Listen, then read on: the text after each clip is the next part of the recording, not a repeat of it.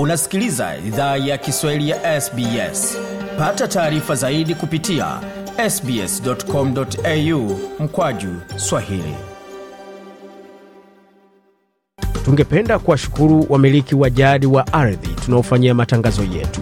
Kuanzia leo idhaa ya kiswahili inatoa heshima zake kwa kamareg watu wa taifa la kulinga kwa wazee wao wa sasa na wa zamani. Pia kuanzia leo kuna wakubali wa aboriginal na torres strait islander ambao ni wamiliki wa jadi kutoka ardhi zote unaosikiliza matangazo haya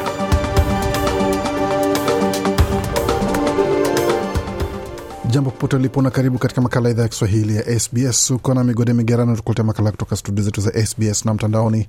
Anwani ambao ni sbs.com.au mkwaju swali hapo mengi ambao tumeandalia lakini mwanzo kabisa tuanzie katika swala zima la itikadi zinazoongoza mvutano mavita kati ya maeneo ya tigray ama wa tigray na wanajeshi wa ethiopia. Je ni itikadi gani ambazo zinakuza vita hivyo Tigray ilikuwa inataka kujitenga kutoka nchi ya Ethiopia, ambapo serikali ya Ethiopia imekataa katakata mpaka wa leo. Kwa hivyo itabidi aidha viongozi wa waasi kule Tigray wakubali kwamba watazidi kujumuika kwa pamoja na nchi ya Ethiopia, ama serikali ya Ethiopia ikakubali kwamba wajitenge. Kama hilo halitofanyika, basi suluhu itazidi kutafutwa kwa njia ya kivita.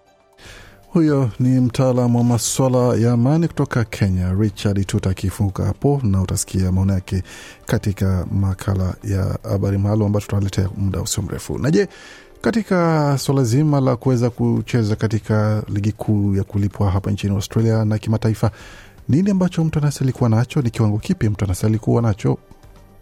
Nimeona hii, level hii naona, vijana wanacheza hili vizuri kitu unataka tu ni, ni chance ni chance wapatiwe chance na wanaweza cheza. Juu naona watu wengi hapo kwa hii league wenye hawezi cheza huku unaona? So hii hii league hii ni connection tu lakini naona vijana vijana cheza unaweza enda mbali sana huyo ni nyota wa Central Coast Mariners Dor Jok hapo akifunguka kuhusu uwezo na vipaji vya vijana ambao wanashiriki katika kombe la Afrika jijini Sydney katika mechi ambazo zilikuwa hivi karibuni. Na je, kwa upande wa vijana wa Congo Brazzaville hali ilikuwaje walipoingia dimbani dhidi ya Sudan Kusini hapo jana? Mwalimu wao na maelezo zaidi. Ah, mpira imeenda vizuri leo, tumecheza vizuri, lakini tumefanya makosa ndogo, naona tumeshindwa, lakini kwa training zile mistakes zote tumefanya tutazitengeneza, na tuna wote game zinarudia zote tutafanya vizuri. huyu ni mwalimu wa timu ya Congo, kwa mradhi si mwalimu bali ni meneja wa timu ya Congo Brazzaville hapo akifunga kuhusu matarajio ya mechi ijayo baada ya vijana wake kula cha makuni uwanjani. Lakini kufikia hapo, tupate muktasari wa habari kwa yale ambayo tumeandalia jioni ya leo.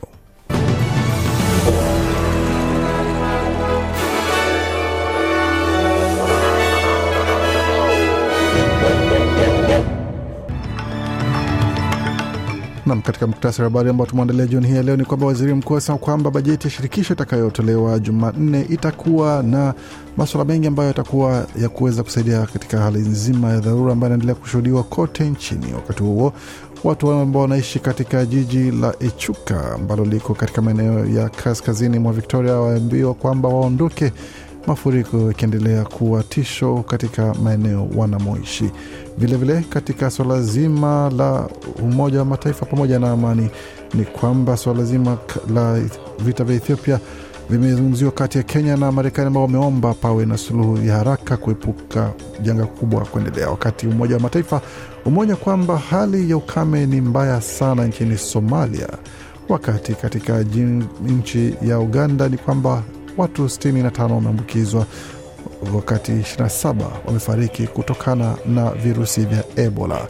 Na katika soka bichi na katika ligi kuu ya Uingereza pamoja na kombe la Afrika laendelea kushuhudia vichapo vizito vikitolewa katika timu ambazo zinashiriki, na pamoja na hayo ni suala zima la nane atakuwa kidea katika debi ya Kariakoo nchini Tanzania, ambayo itakuwa muda si mrefu kati ya Yanga na Simba. Yote hayo katika taarifa za michezo, lakini kwa sasa taarifa kamili za habari.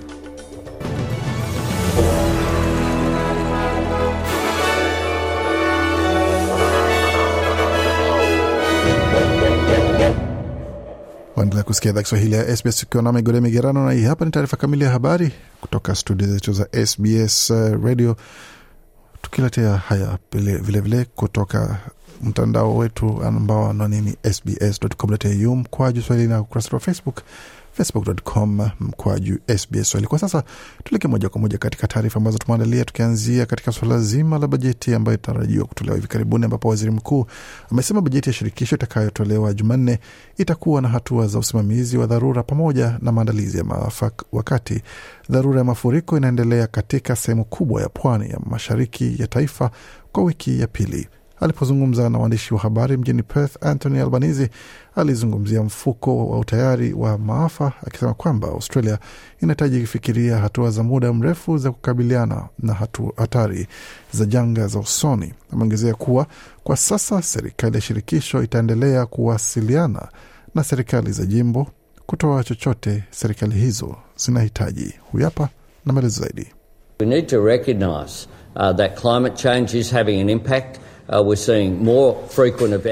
Waziri mkuu anasema kwamba tunastahili tambua kuwa mabadiliko ya tabia nchi yana madhara. Tunaona mara nyingi zaidi matukio yanakuwa tata zaidi yanapotokea. Kwa hiyo kuweka maandalizi tayari, kuwekeza kwa vizuizi, kuwekeza katika miundombinu kwa ajili ya kukabiliana na hali hiyo ni nafuu zaidi, bila shaka, kuliko kusubiri majanga yatokee, alisema waziri mkuu Anthony Albanese.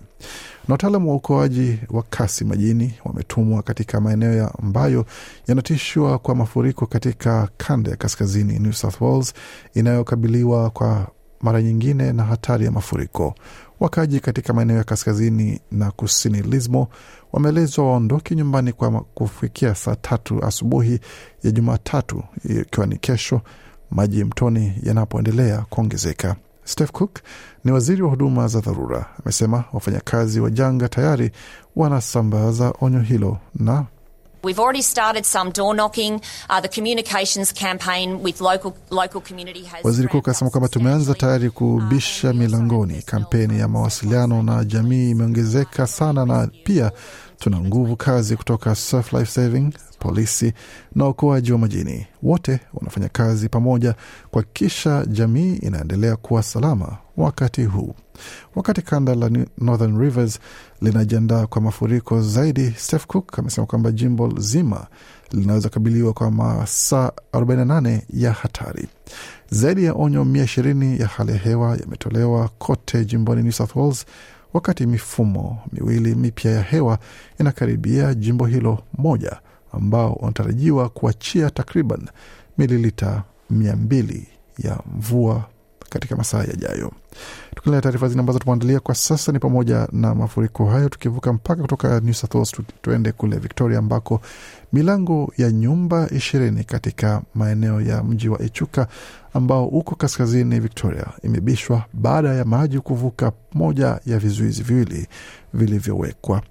Tim Webush kutoka shirika la huduma la dharura jimbo kwa kimombo State Emergency Service amesema vizuizi vya kudumu na vya muda vimetazamwa na wahandisi na vinaonekana ni kama viko sawa kwa sasa, ila amesema kuwa ushauri bado ni kwa wakaaji wa mji huo waondoke kwa sababu Levies are always a um, first line of mitigation. Um, Anasema vizuizi daima ni mstari wa kwanza wa kuzuia. Hatuwezi toa dhamana kuwa vita vitatumika katika mazingira ya kila aina, na kwa hiyo ndio sababu tuna ujumbe wa kuhama kwa sasa. Tuna washauri watu waondoke katika sehemu hiyo hadi tutakapoamua ni salama. Katika eneo la kaskazini magharibi, mto Loddon wa, kwa sasa ambao uko katika eneo la Kerang umefika kilele ambacho ni chini ya mita 78 iliyotabiriwa um, no, takwimu kamili ikiwa ni 77 mita 77.94 ila tisho bado halijaisha kwa eneo hilo. Viwango vya maji vinaendelea kupungua kidogo, lakini vinatarajiwa kupungua zaidi katika siku tano au saba zijazo na hali ambayo itafanya jamii hiyo kuendelea kutengwa na jamii zingine. Vizuizi katika maeneo ama kona ya kaskazini uh, mashariki, kusini, magharibi ya mji huo pia na pia imevukwa kwa maji na kutuma maji katika eneo la viwanda na maeneo ya caravan ambako watu wanaishi ndani ya yale magari ama manyumba ya kusafiri kwa gari na nyumba takriban ishirini zikiwa zimeathirika kufikia wakati huu. Tukitazama taarifa zingine ambazo zinajiri kwa sasa, tuanzie kule Uganda ambapo watu watatu wamegunduliwa kuambukizwa virusi vya Ebola katika hospitali kuu ya Uganda ya Mulago. Wizara ya afya ya Uganda imesema kwamba watatu hao walikuwa wametengwa baada ya kuaminika kuwa walikaribiana na wagonjwa wa Ebola. Katika nukuu ya taarifa ya Twitter ambapo imeandikwa na waziri wa afya, watu watatu kati ya sitini ambao wamewekwa katika sehemu maalum katika hospitali ya Mulago wamegunduliwa kuambukizwa Ebola, amesema waziri wa afya June Ruth Acheng kwenye mtandao wake wa Twitter. Tukiendelea na nukuu yake, sema kwamba atapelekwa katika sehemu maalum ya kuwatibu wagonjwa wa Ebola mjini Entebbe, aliongezea waziri Acheng. Mji wa Entebbe huko kilomita 41 kutoka katikati mwa mji mkuu wa Kampala. Hii ni mara ya kwanza maambukizi ya virusi vya Ebola yanagunduliwa jijini Kampala. Taarifa hiyo imetolewa saa chache baada ya wizara ya habari kusema kwamba mlipuko wa Ebola ulikuwa umedhibitiwa nchini Uganda na watarajia kwamba hakuna maambukizi mapya yataripotiwa ifikapo mwishoni mwa mwaka huu.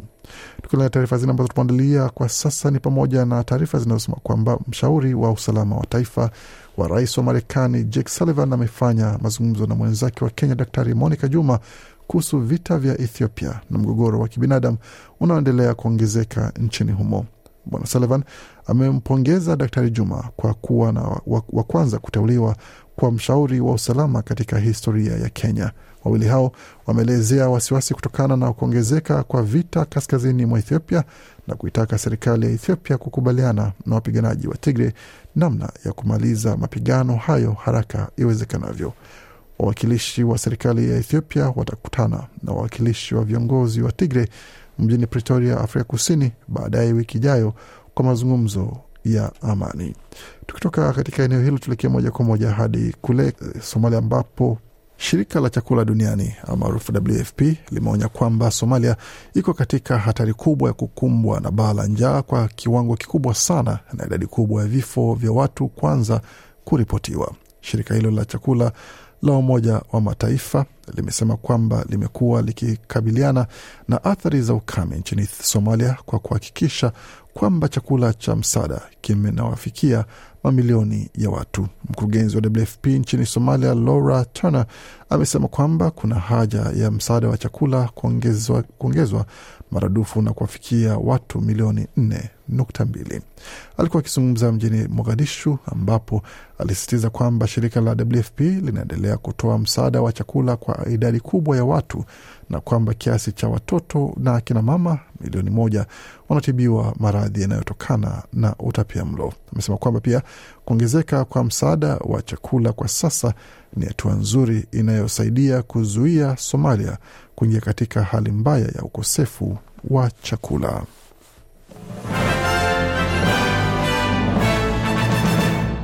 Waendelea kusikia idhaa Kiswahili ya SBS ukiwa na migode migerano. Kwa sasa tuelekea moja kwa moja katika dimba la michezo, tukianzia katika mchezo wa pete ama netball ukipenda, ambapo hali inaendelea kuwa mbaya kwa upande wa timu ya Diamonds ambayo ni timu ya taifa ya wanawake kwa upande wa mchezo huo wa netball, ambapo viongozi wamesema kwamba wamesikitishwa umesikitishwa na uamuzi wa makampuni ya migodi ya uchimbaji migodi ambayo yameamua kuondoa ufadhili wake kwa timu ya taifa ya wanawake ya Aussie Diamonds, ambapo katika hotuba iliyotolewa hivi karibuni ni kwamba walikuwa wamesema kwamba wachezaji wamesema kwamba wapendi wangependa kucheza wakiwa na zile nembo za kampuni hizo za uchimbaji migodi kwenye e, nguo zao, lakini sasa hatua ni kwamba baadhi ya mabilionea hao wenye migodi wameamua kwamba basi kama utaki nembo zetu kwenye nguo zenu, basi na hela zetu msichukue. Bilionea Gina Ryan atakiwa ni mmoja wao ambaye ameondoa kampuni yake ya Hancock Prospecting ambayo alikuwa na ufadhili wa miaka minne kwa milioni kumi na tano sema kwamba basi niacheni hela zangu kama mtaki nembo yangu kwenye nguo zenu.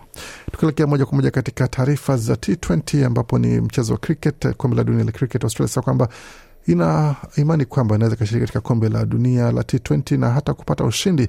Hiyo ni licha ya kucharazwa kwa mikimbio 89 dhidi ya New Zealand katika mechi ambayo ilichezwa hapo jana, ambapo Black Caps walipata umaarufu mkubwa sana na kuonyesha kwamba wako sawa katika michuano hiyo. Nahodha wa timu ya Australia Aaron Finch alikuwa na kusema baada ya timu yake kula kichapo katika mechi hiyo ya kwanza.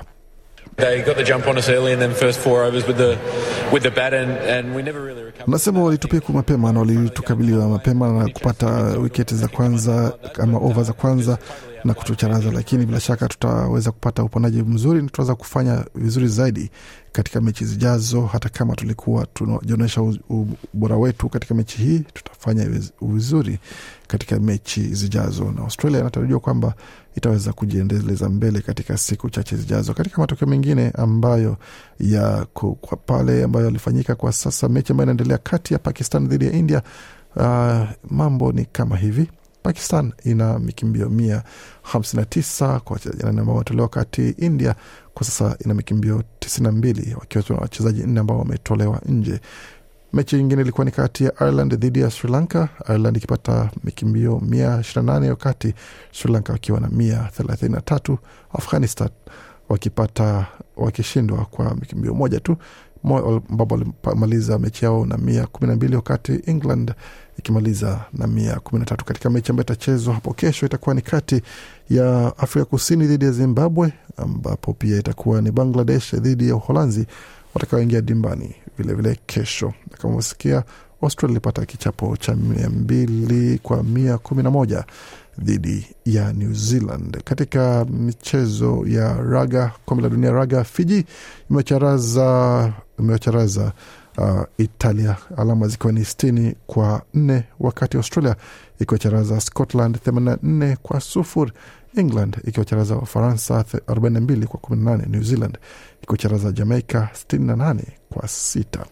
Tukitazama katika maswala mazima ya mechi za ligi kuu ya Uingereza, Chelsea ilitoka sare ya kufungana moja moja dhidi ya Manchester United, wakati Nottingham Forest ikiwachangaza Liverpool moja sufuri. Everton kupata ushindi wa magoli matatu kwa sufuri dhidi ya Crystal Palace. Man City ikiwacharaza Brighton tatu moja. Leicester City ikiwacharaza Leeds United mbili sufuri, wakati Fulham ikiwacharaza Aston Villa tatu sufuri na hapo kuhakikisha kwamba mwalimu wao anatupwa nje ama anafutwa kazi. Mechi zingine ambazo nakuja muda usio mrefu itakuwa ni kati ya Arsenal dhidi ya Southampton, wakati Leeds United akiwakaribisha Fulham uh, katika masaa ya saa sita usiku ama alfajiri ukipenda. Tottenham ikiingia dimbani dhidi ya Newcastle United mida ya saa nane unusu za alfajiri kwa masaa ya Australia. Tazama mengine ambayo kapo mbele ni pamoja na hayo ambayo tumewaelezea.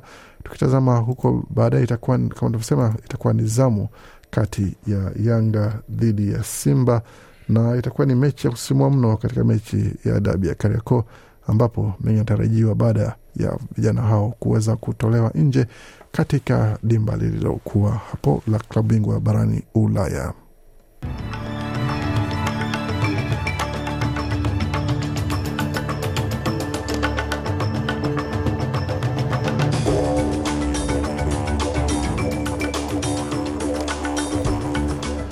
Tukitazama hali ilivyo katika masuala mazima ya utabiri wa hali ya hewa mjini Sydney nyuzi joto kwa sasa ni 18.7, wakati Melbourne ni 15.1, Brisbane zikiwa ni 19.9, Perth 15.7, Adelaide 14.8, Hobart 10.7, wakati kuna mvua vilevile. Canberra nyuzi joto ni 14, wakati mvua inaendelea kuongezeka huko, wakati Darwin ni thelathini na nukta mbili. Kufika pone mwisho ya taarifa habari ambayo tumeandalia. Bakia nasi kwa makala mengine ambayo nakujia kutoka studio zetu za SBS Radio.